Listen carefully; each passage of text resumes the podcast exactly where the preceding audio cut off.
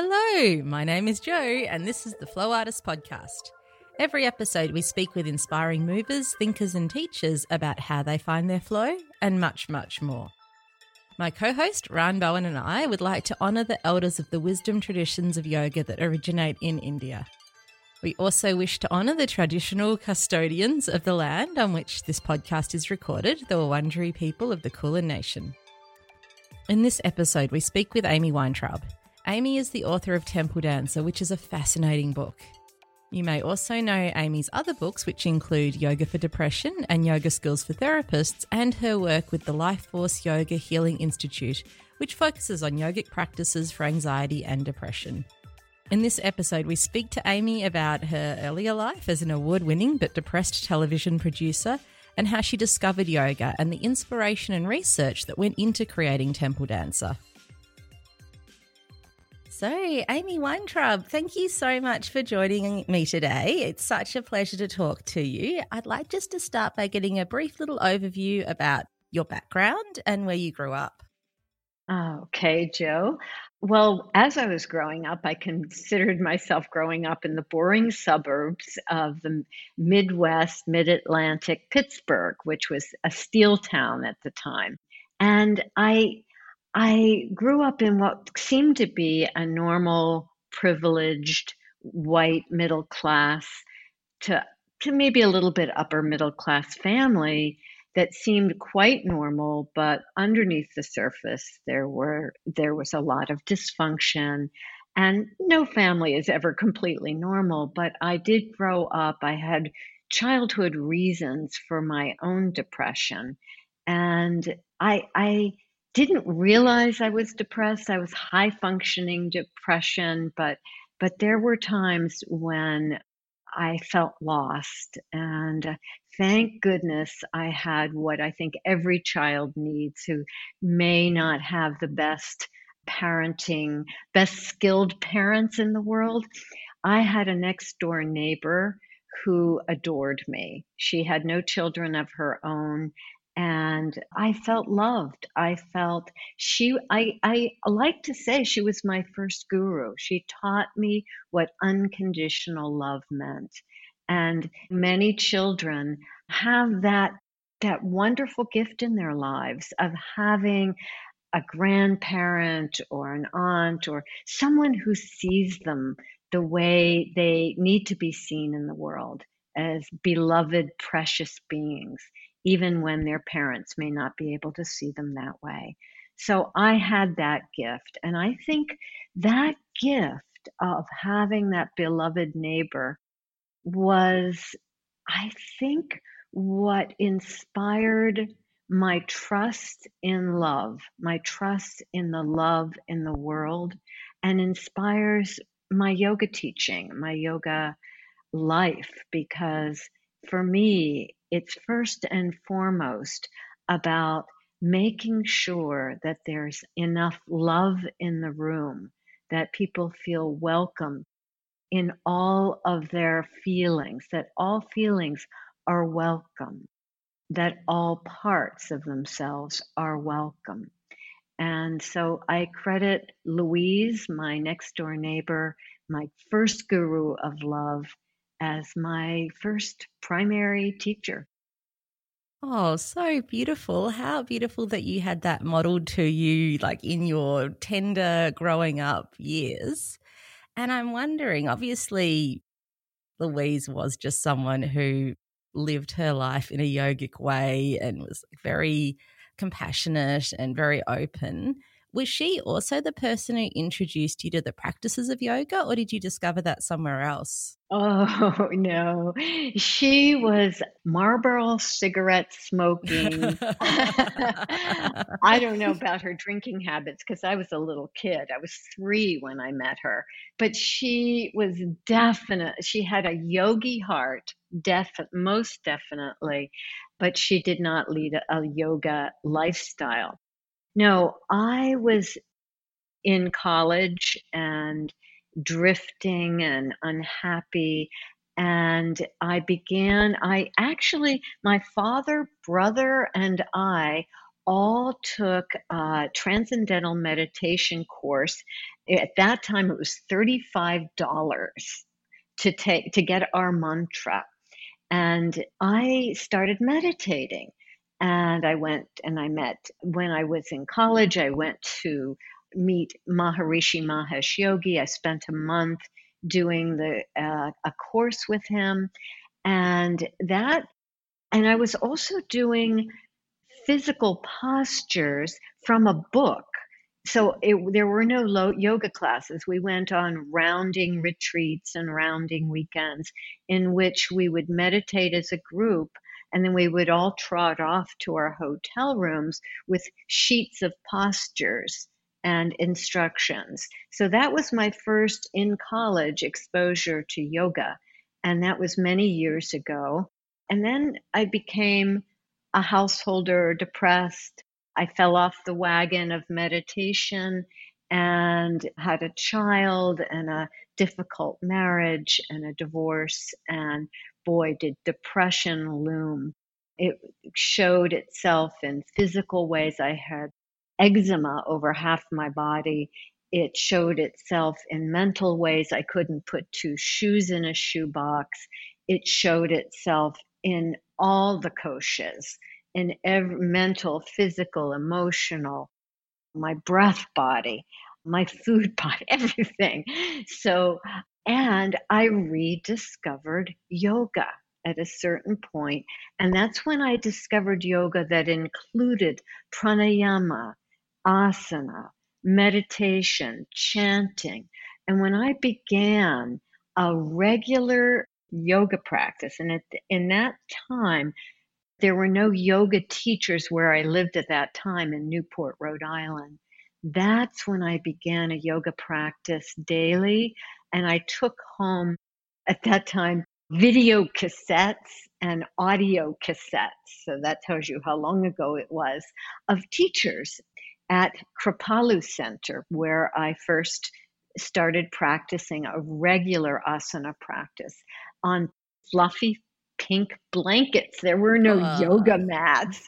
And and and that's how I began I began at home doing my practice to tapes and began to feel better. And I could go on and on, but maybe you have a question. I can tell you a little bit about how it changed my life, but Oh, it's, no, I'd love to hear. I feel like this is the heart of everything else that you share. So feel free yeah. to kind of go a little deeper into it. Well, what happened was, I, at that time, I was on antidepressants. I was seeing a psychiatrist weekly, and I started feeling better and better. And as I say in really the first chapter of Yoga for Depression, that I was driving across the Newport Bridge, which is a long expanse, listening to an audio tape in my van that said, Name yourself. And what bubbled up was the name abundance. And I had been practicing yoga for maybe nine months daily. And I thought to myself, well, wait a minute. My psychiatrist says I'm one of those people who will always have empty pockets, who will always need medication. So, how am I abundant in this way? And I thought the only thing that's changed is that I have a yoga practice. And so I went to her. And you know, when you have a therapist, you there's something called transference, and you're you're you care about her. And you've had I've spent I don't know maybe seven or eight years working with her on a weekly basis. And I trusted her. And I said, You know, I don't think I need this medication anymore. And she saw me as one of those people she had finally stabilized on medication. So she was reluctant to take me off the medication. So I reluctantly went to a friend's psychiatrist who saw me for a couple of months, and he said, I don't see you as a candidate for this medication and slowly. And I think this is key for anyone who's listening who may be on medication. Extremely slowly, we slowly titrated me off the medication at the same time that I was doing yoga. And that was in 1989. And I haven't been on medication since. I yoga has been my uh, transformed my life as it has, I'm sure, for many of your listeners. Um, that's why we're so passionate about it. And I then I be I did a teacher training. My first one was at Kripalu Center. It was the standard 200 hour yoga practice. And I did it not so much to teach, but to deepen my own practice. It was a month long immersion. I came out of there hot to teach, Joe. I could not keep it inside me. I was passionate to share what had saved my life with others.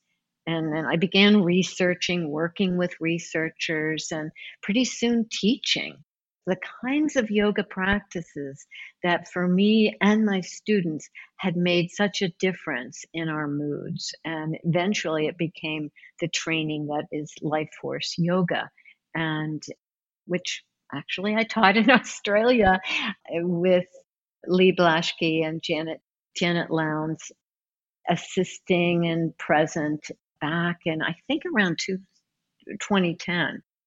It was in Melbourne. So it's been a journey and it continues to be a journey. It never stops. I practice every day. It's my medicine. Oh my goodness. And there's never been a time where these practices would be more vital for people. And this is a side question, sorry, that I haven't prepared you for, but it is something that just came to my own mind. Is there anything that you've changed with your practice as we've been living through this pandemic? Or do you feel like you've kind of laid the groundwork that you can just continue with these practices that sustain you? Or have you found that you have to dig a little deeper into that emotional toolbox of strategies for well-being? Well, it, that's a good question, Joe. I actually I have this toolbox of strategies for well-being as you called it that I go to every day and it's some it looks different every day. I mean, although there are some things I do every day, there are certain prayers and chants, meditation, but my practice because I live usually in different climates is because I usually travel a lot, which I'm not doing, shifts with the climate and the time of the year and that all those sorts of things. And I really haven't seen a big difference in my own practice. I just need to get to the mat, to get, I do a lot of my standing practice outside in nature. And that's so healing, especially during a pandemic, to be able to be in nature. And I don't know where you are what the lockdown situation is for you right now. Even though our cases currently are on the rise, we're not locked down. So that means I can be out in nature and practice and chant and do my standing practice. My my meditation and my belly down poses and the rest of my practice is done indoors on a yoga mat but there are certain practices that I love to do outside. And I that hasn't changed because I'm still able to get out in nature. I'm not sure how it would be if I were in a total lockdown and couldn't get out of my house or apartment. What is the situation there where you are, Joe? Are you able to get out? We have a allocated hour a day that we can go outside to exercise within a five kilometer radius of our home, and we're allowed to go with one other person. So it's been a really helpful thing for me, actually. I, I'm lucky that I've got a lot of friends who live nearby. So at least once a week, I go for an exercise walk with a friend for the whole hour. And it's like it ticks these three mental health boxes. I'm exercising, I'm in nature, and I'm having this heartfelt conversation with a friend because for that hour, there's no screens or anything else. We're just really. I've had some great conversations over this time because everyone's, you know, it's such a I don't know, pressure cooker's not the right word, but it seems like there's a lot of time where people are really looking at some aspects of their lives. There's a lot of time for contemplation, a lot of looking at the world that we're living in and wondering how we can make it better. So, yeah, I've been really enjoying my outdoor walks and I go on my own as well. I do try and take that hour every yeah. day. Oh, that's so important. And I'm glad you have that. I wish you had more. And maybe as time goes on, that time will, ex- they'll expand the time of your Actually, it, it might have gone to two hours. I think it's just been an hour in my mind for so long. that's just that's my personal walk time frame. But um, what I'm really looking forward to is hopefully this afternoon there's going to be another announcement of as to whether our restrictions will change, and the 5k limit might go to 25 kilometers. And that would be really great because I've explored every park in my five kilometers. So it'd be really nice to like get a little Yeah. bit further afield. Yeah. Well, I, I hope that that's the case for you. We have started something, uh, my a partner and I called the Trashy Divas. And Oh, I like the sound of this. yeah, so we are sponsored by the city of Tucson, Tucson Clean and Beautiful, and we have t shirts and we have claws, those that help you. Oh, the rubbish grabber claws? Yeah, exactly.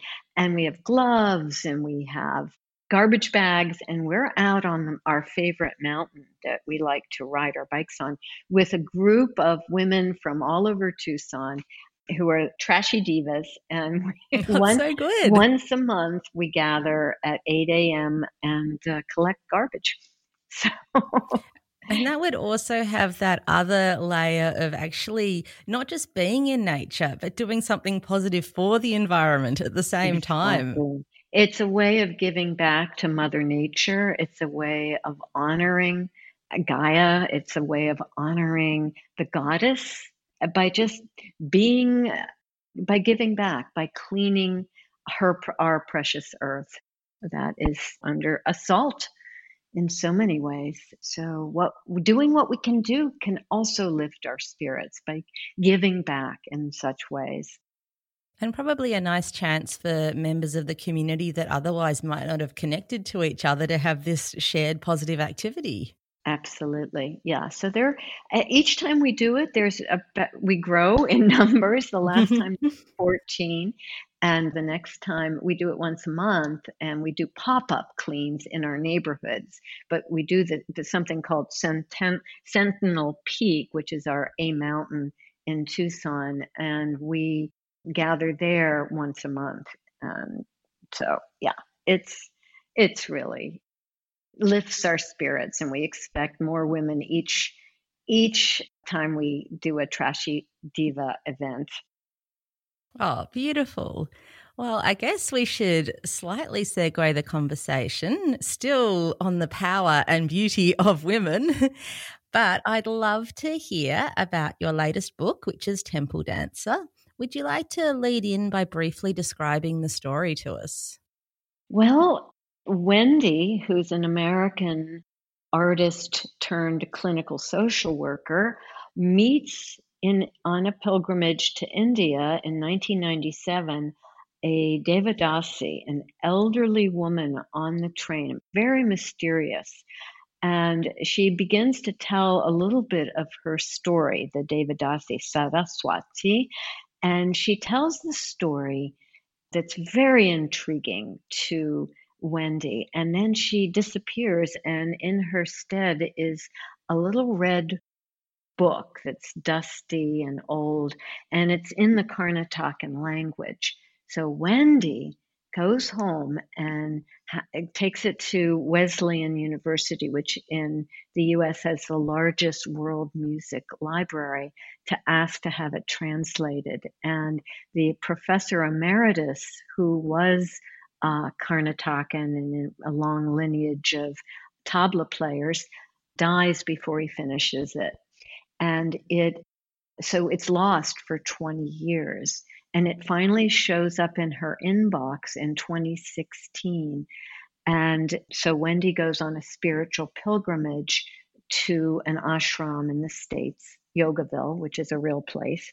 And she reads it there and reads the story of this young temple dancer at the sort of mid-century mid 20th century during the raj and just after and it's a story that moves her deeply and ha- puts her into a contemplation of her own life and her own mistakes.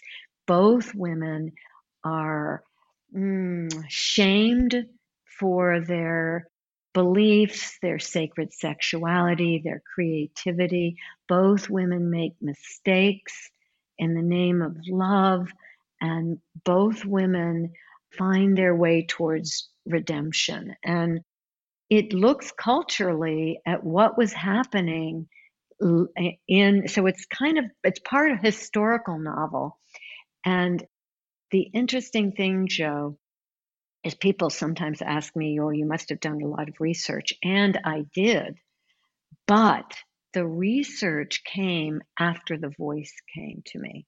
So, can I tell you about how that voice landed? Oh, I'd love to hear. Yeah. Okay, so, um, this was after my second longish couple months sojourn in India when I'd had some amazing experiences that I didn't understand. And one was meeting, not really meeting, but seeing in a sacred site in a village called Kayavarohan that used to be a, a really sacred site, a woman dressed in saffron. So likely it was strange because she she looked like she would be a monk or a, a nun or a brahmachari or uh, not a brahmachari but a, a sannyasin and yet her hair was loose and there were bandages on her wrists. There was something strange. And she was probably in her 50s, and I was much younger. I. this actually happened. So it's, I give it to Wendy. I give Wendy this story. No, it happened to me. So that's why I wrote it. Okay. So she was doing mudras, and I started following her through mudras. And it was just this moment of connection. And we bowed to one another. I didn't speak Gujarati, she didn't speak English, and that was it. And then later on that same trip, I was in the office of an Indian feminist um, who had written a novel, or actually a collection of short stories that I really admired. And she and I were talking, and she showed me a calendar, in fact, gave it to me, um, that that had been taken of women beedi rollers in Karnataka and children beedi rollers, and they had been get dedicated to the goddess Yellamma. Some of them were about to be or were dedicated, and these were young girls. And after the ban on temple dancing in 1947, thousands of years of sacred temple dance was eliminated, and the women who were trained to be Devadasis were thrown out of the temple grounds. They did the they tied the tali around the bride's neck. They were really auspicious women. They were thrown out and many of them became prostitutes and there were still because they were auspicious but unchaste. And so this fascinated me that these this I, this culture, this Devadasi culture, temple dancers, were once the pride of India and, and of temples, and re, they led religious festivals and life cycle events, and and suddenly they were ostracized and thrown out, and just brought so low. And I wanted to, I well at that time, I came home and I was just really moved by a particular picture that just haunted me. And I was I had been a fiction writer, I'd studied fiction and none of my novels were published. Short stories had won awards, but my novels hadn't been published. And when I came home, the voice, about a month later, this voice of a little girl started flowing through me. And I just took dictation. It was like it was received. And Wendy's story was written. Saraswati's story felt felt, I can't say literally, but it felt received. And I just wrote this story and then then it was like, oh, I've got to do research to corroborate what this story. And I I did. I Wesleyan, which is the largest library, as I've said, of world music, had collections of master's thesis and PhD dissertations studying the Devadasis. There were also a couple of academic books that I used, and I interviewed a couple of people who were temple dancers who had studied with Bala Saraswati and some of the most famous now no longer alive temple dancers, some of whom taught internationally. Those who had a, an international reputation continued to do so, but they were, it became a, more of a secular dance than a devotional dance. And it was also very much cleaned up, sanitized. It was not as sexualized as it had been, or seductive, I should say. There were seductive aspects to it when the Devadasis performed because they were like geishas. They were holy women who were married to God and they also saw God in the eyes of their patrons. And the patrons might be a the temple priest or the maharaja or some other wealthy people. And so the Devadasis were banned partly because they were became powerful. They were given land by their patrons or cows or gold and they became powerful and they were that was part of the reason it seems that they were banned. There were other reasons as well. So i I, w- I was just really passionate about understanding the the depths of this culture that had so provided the beauty of what we now know as Bharatnatyam or classical Indian dance. That's where it comes from, uh, Devadasi tradition. Hello, Ran here, just popping in to talk about our Patreon page. Patreon is just a way that you can help support the podcast for as little as $1 US a month. Higher tiers get access to extra special content, as well as a listing on our website and a shout out on the podcast. If you'd like to help us with a small monthly donation, just go to patreon.com slash flow artist podcast and join the fun. If you'd like to support us in other ways, you can share this episode on social media, subscribe to us on Apple Podcasts or Spotify, or just reach out and let us know your thoughts on this or anything else. All right, let's get back to our conversation with Amy.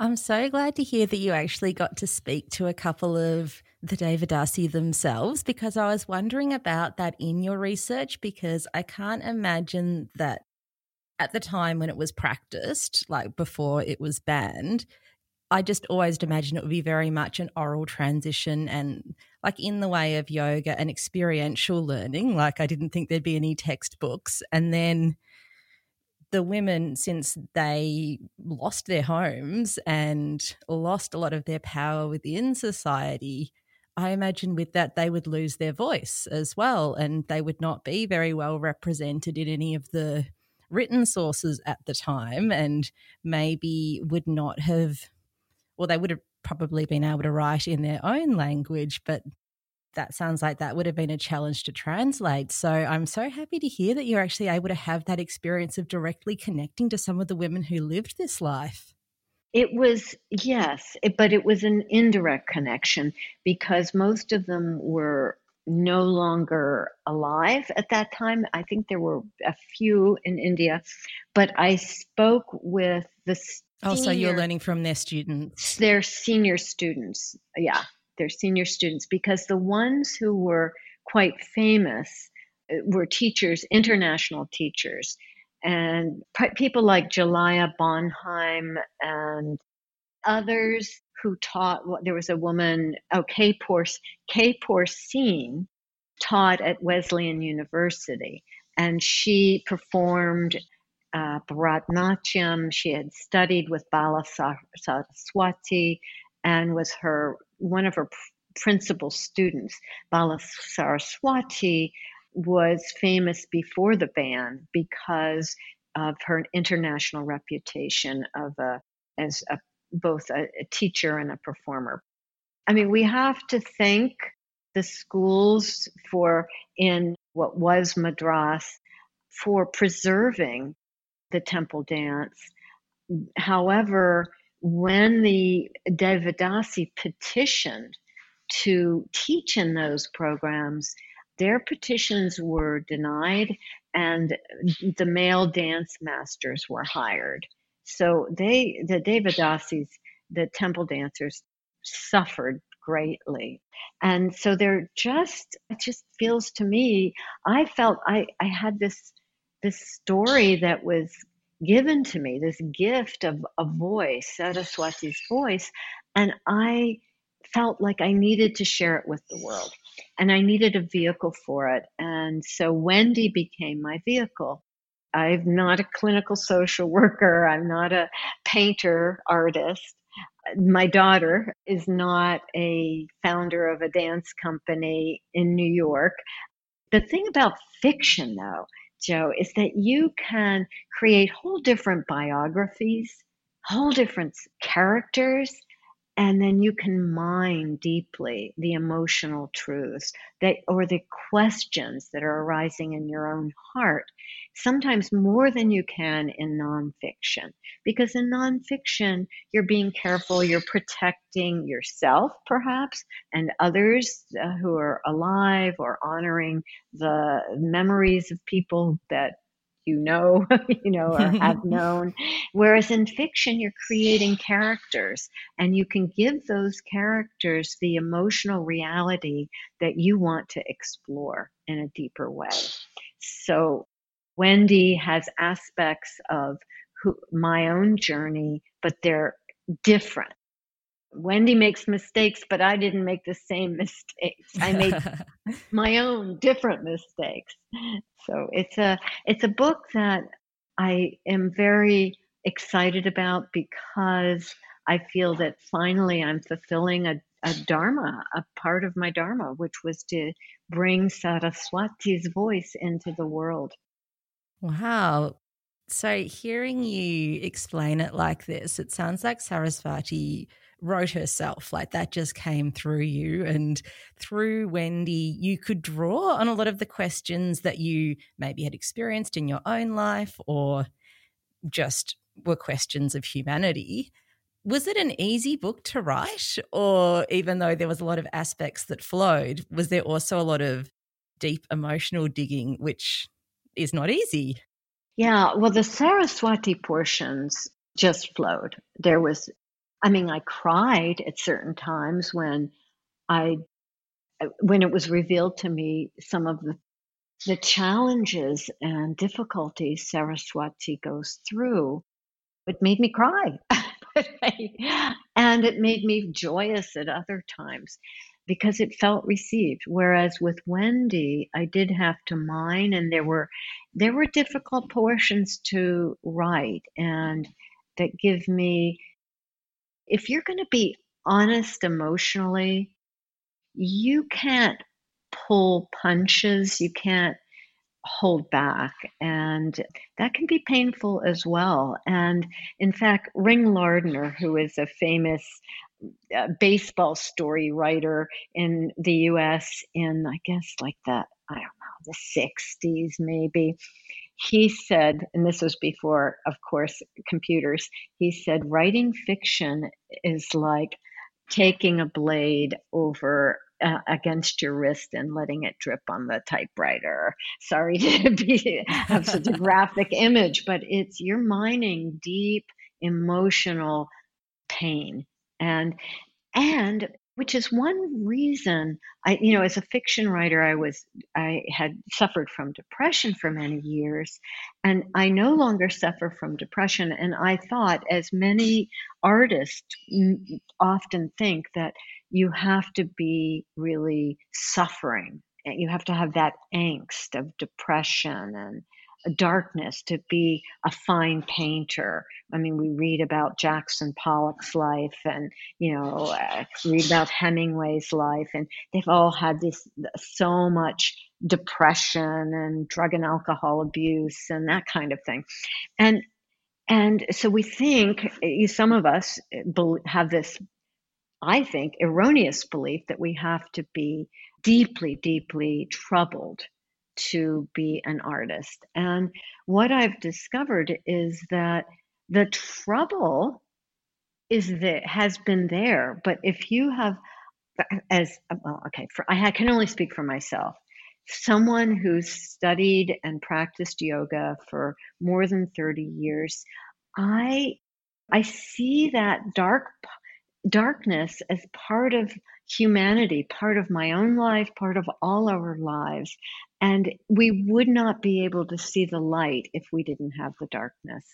And finding that that that wholeness that yoga brings us to, that uh, that t- true nature of self with a capital S, we can we can embrace those darker moments in our lives with not without being overwhelmed by them without being flooded and we can receive the joys from a place of, of that embraces all of it. And that that's whether we call it the witness or the seer or being in that spacious awareness that yoga facilitates we can mine and explore those darker places in fiction and in art, and also not be overwhelmed by it, not be swept away by it.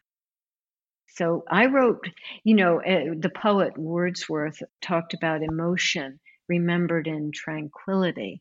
And so I think Wendy's character developed from a place of tr- where I now am and more tranquility, but remembering those turbulent times in my own life and then masking them somewhat in fiction.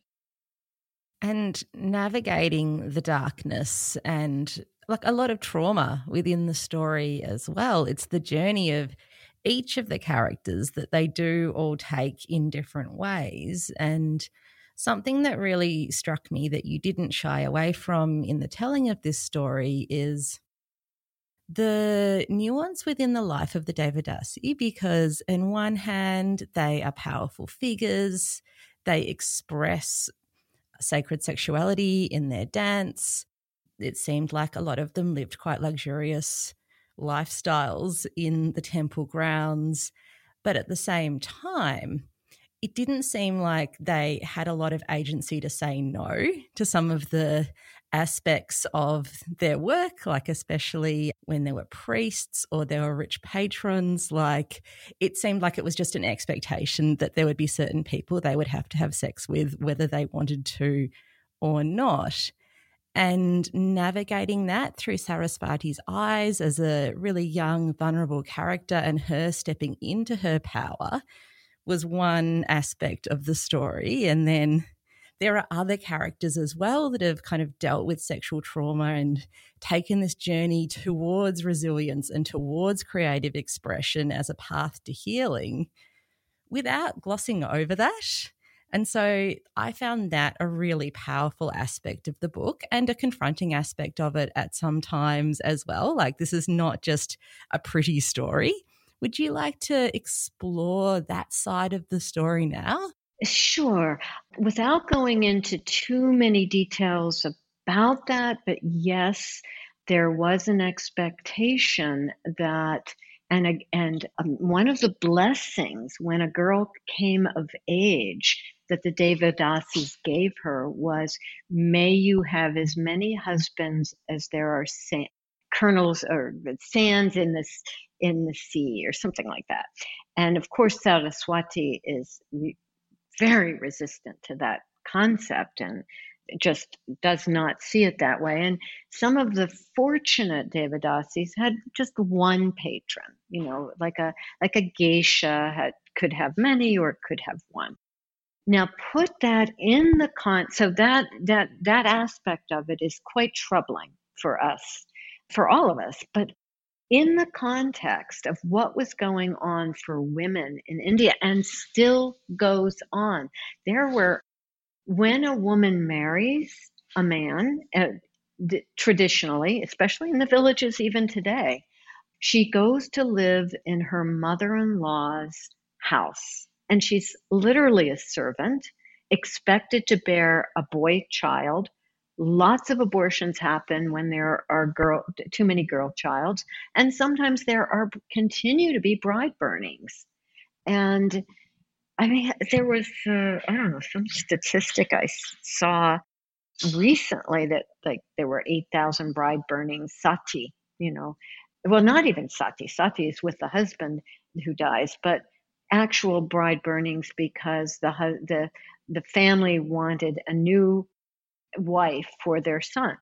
So it's the ways in which not that it isn't changing, not that it the only way out, even when I was in India in the early 90s, for someone who was not wealthy and so therefore not able to get an education, the only way out of marriage was either to figure out a way to get an education and usually be single or and so you're bucking the family's desire to arrange a marriage for you or be the sort of a disciple in an ashram and serve the guru.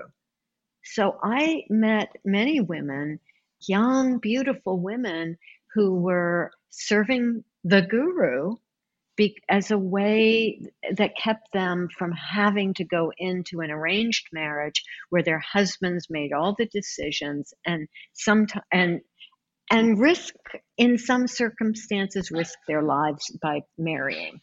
So it's in that context that these women although so they're they're in some ways they had more freedom. They were educated. And there were aspects of their lives that were less than freeing because they were at times I think at a certain point a Devadasi got to say no and choose, but initially those choices were made for her. So yeah, it's uh, it's and it's it's really hard. I think it speaks to women's sacred sexuality has been manipulated and used, and it's really part of the patriarchy in all our cultures. But in particular, we see it, I could see it in India. And I'm, thank God it's changing. I have Indian friends.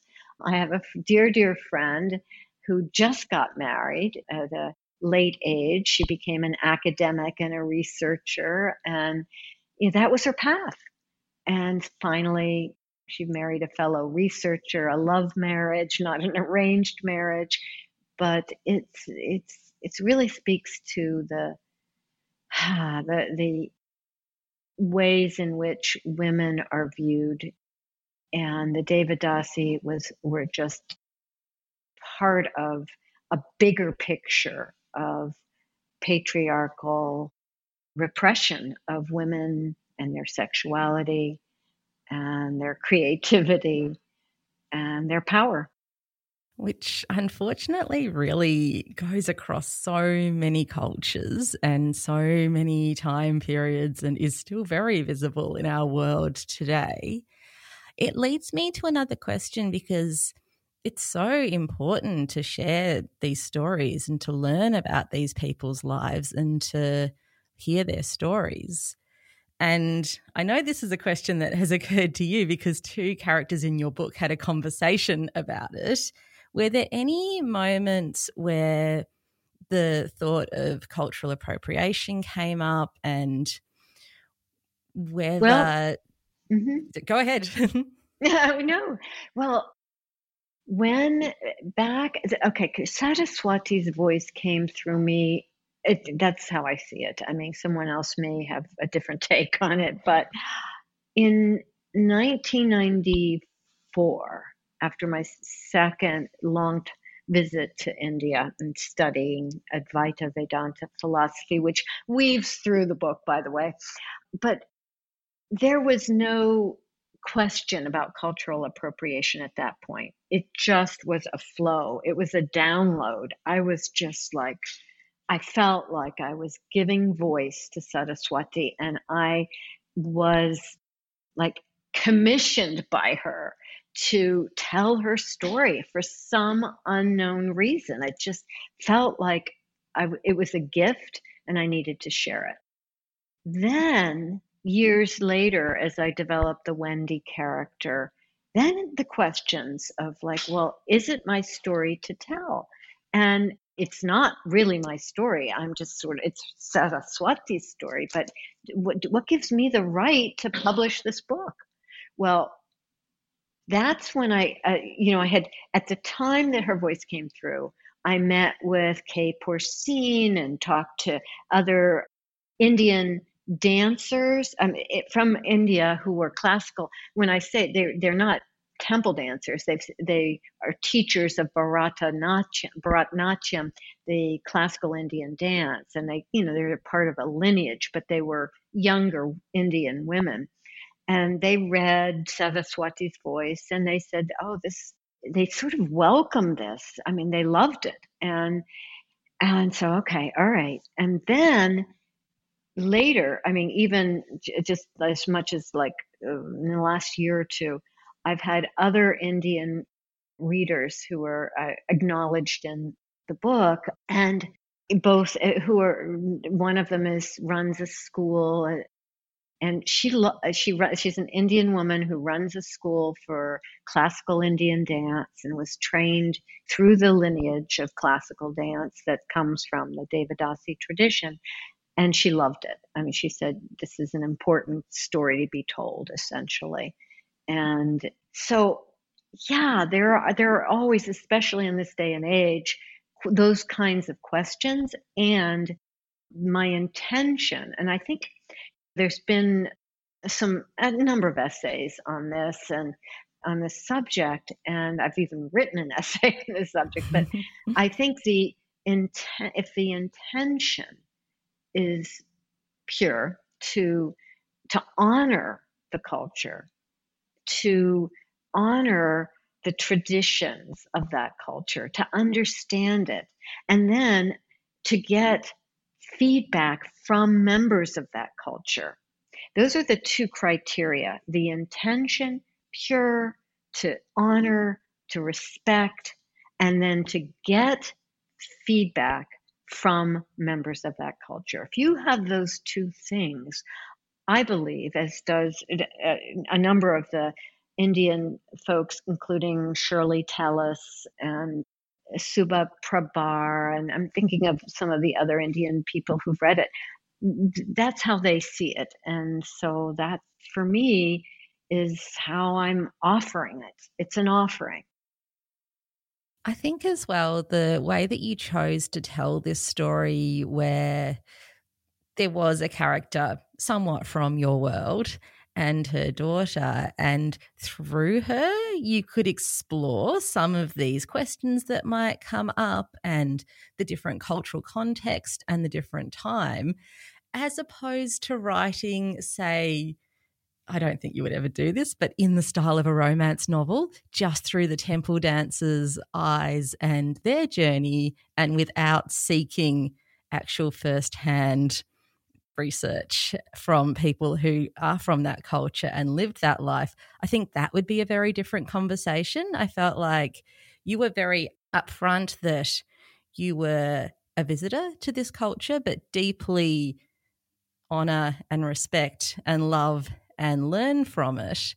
And so having another white lady character, who, which is me, kind of go on this journey at the same time, I think it was a really, I guess, like a very honest way to look at it. To be like, this is my look into another world, another time, another woman's life who is very different from my own. It's like you yeah, I just thought it was a really good way to tell that story. And I really appreciated a couple of other perspectives in there in this mix because, as we've spoken about today, it's a, a beautiful tradition in a lot of ways, but also there's a lot of challenging aspects to it. Yeah, and we don't, I mean, in the book, we don't back away from those other challenging aspects and that are quite painful to the characters. And and painful to readers at a certain point. I've had people say, no, you know, that can't happen. They're like, oh, please, Amy, I'm halfway through. you know, what's going to happen? And then they go back and they say, okay, thank God, at least that didn't happen. you know, um, and I, as a re- having read the book, Joe, you probably know what I mean. You know, oh God, at least that didn't happen.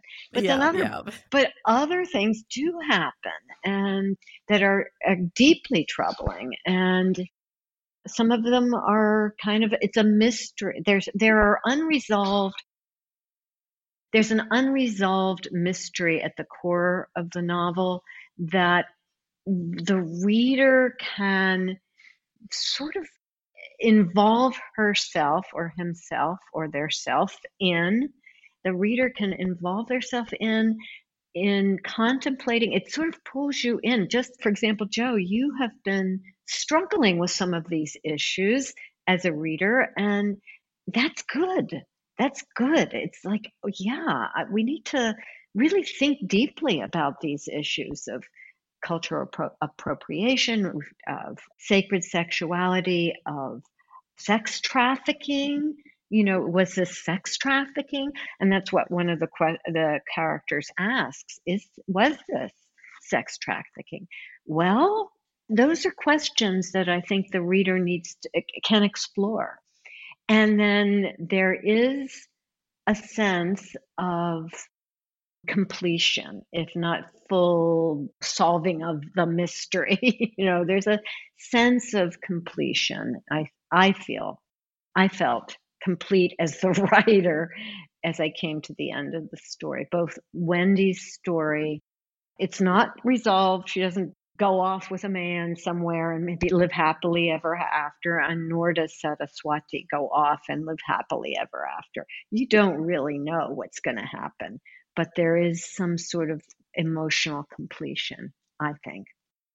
Yeah, I think um, life doesn't necessarily tie everything up in a neat little bow. And who's like your story is finished when you die. So that's the completion. I think you struck a really good balance of resolving certain aspects and everyone got to a different place in their lives and a different understanding of who they were and I like to think of them going out into the world and living happily ever after on their own time after the book had mm. finished.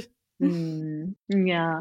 But you know, the other thing that that I took from my own life was the exploration of the guru question.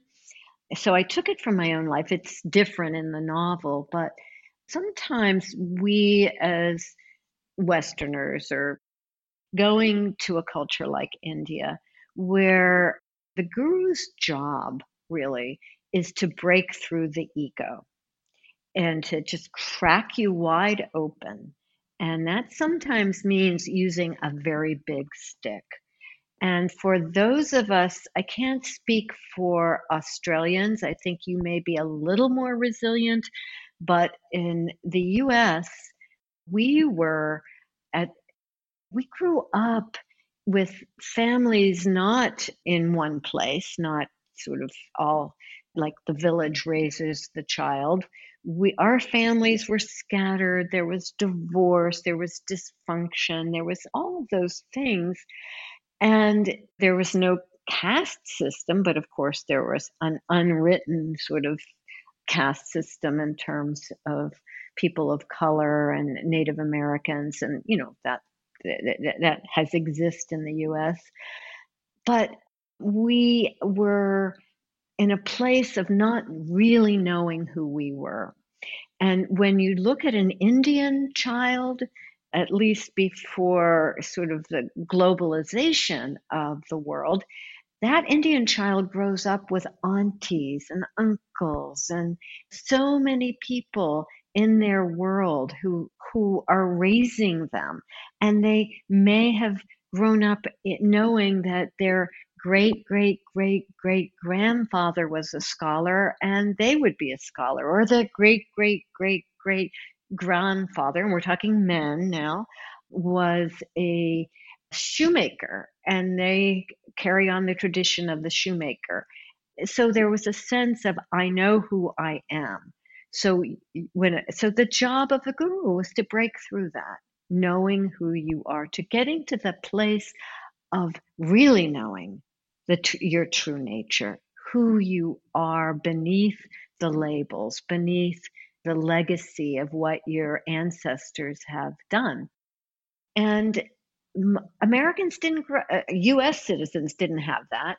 So I, as a, my first time in India, I think in my 30s, I didn't have a sense of knowing who I was. I was exploring. I was I was deep into yoga and I still didn't know who I was. I was still on a journey and to be confronted first drawn in by this teacher who adore seemed to adore me and letters back and forth and telepathic sort of things happening when I was back in the US and then going a second time and being iced out literally I came back from my studies with that particular guru with fibromyalgia and like sick and I stopped teaching yoga. So I put a little bit of that struggle of that. Uh, uh, Wendy has just in the beginning of the novel, she's back in India after a, a heartbreak in her dealings with a guru when she was much younger. And he's on his deathbed, and she's hoping for some kind of, of completion in their relationship, which she doesn't get. And that's when she meets this woman, this mysterious woman on a train, who, in a moment, through her eyes, gives her what she's been longing for that she didn't receive from her visit to her dying guru. So it's a way of exploring that whole guru question. I have thoughts about that. That's a you know sort of outside the novel, and but I, I really feel that we honor the traditions of India. Mother India has taught us so much, and if we have any kind of psychological vulnerability, we have to be careful who we choose as teachers. I think that that is definitely a powerful truth and one that is really, really important to share, especially as we learn about unfortunate legacies of abuse in so many lineages. And yeah, it's definitely a really, I felt that pain when I was reading about the character as well. And what struck me at the time too is how few people you could go to who would understand that feeling because it seemed like the people who were very much within the family, the ashram family, would take the point of view that this is the guru teaching you a lesson and you need to just go and sit and learn that lesson. And people who don't have any experience of that culture or that world would probably just say, well, forget about them.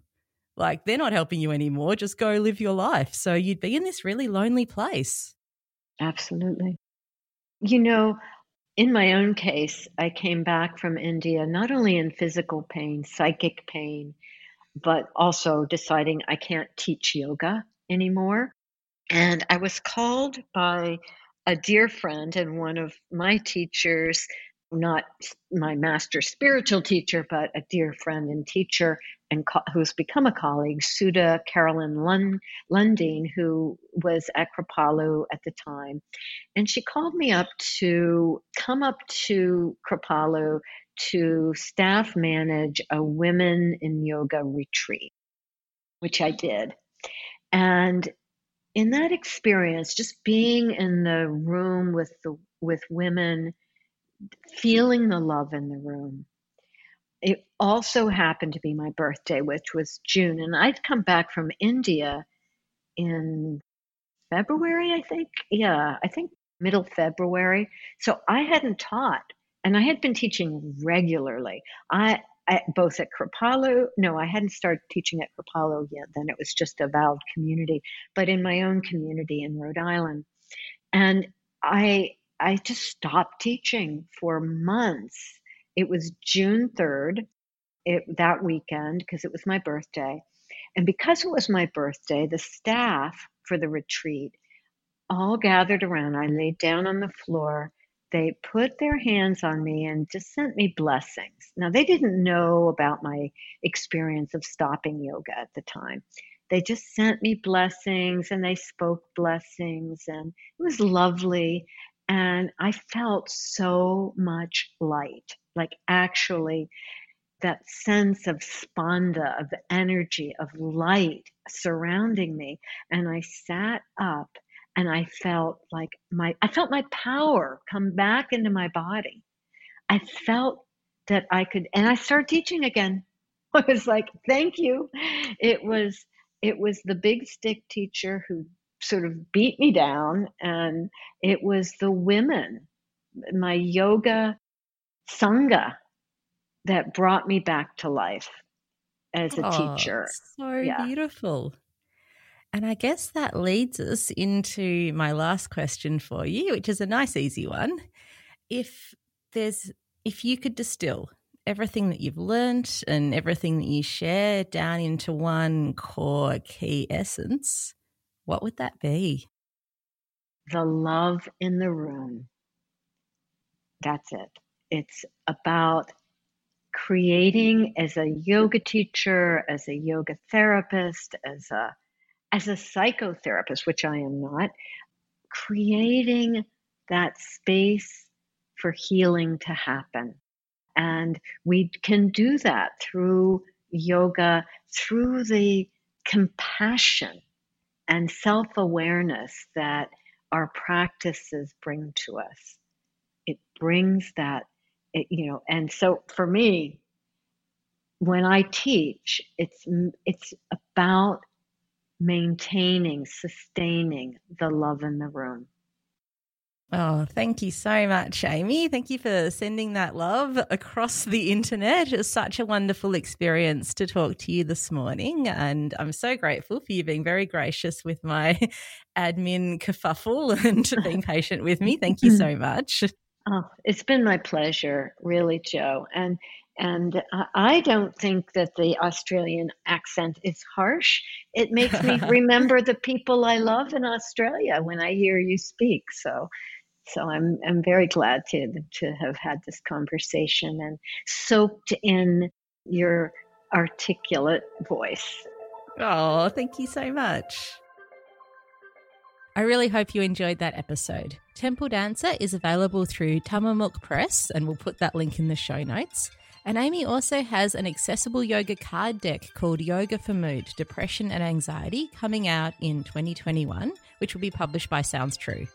Our next episode will be out January 4th, and we'll be talking to Marsha Banks Harold. Marsha is an engineer as well as a trauma informed and accessible yoga therapist and advocate for social justice.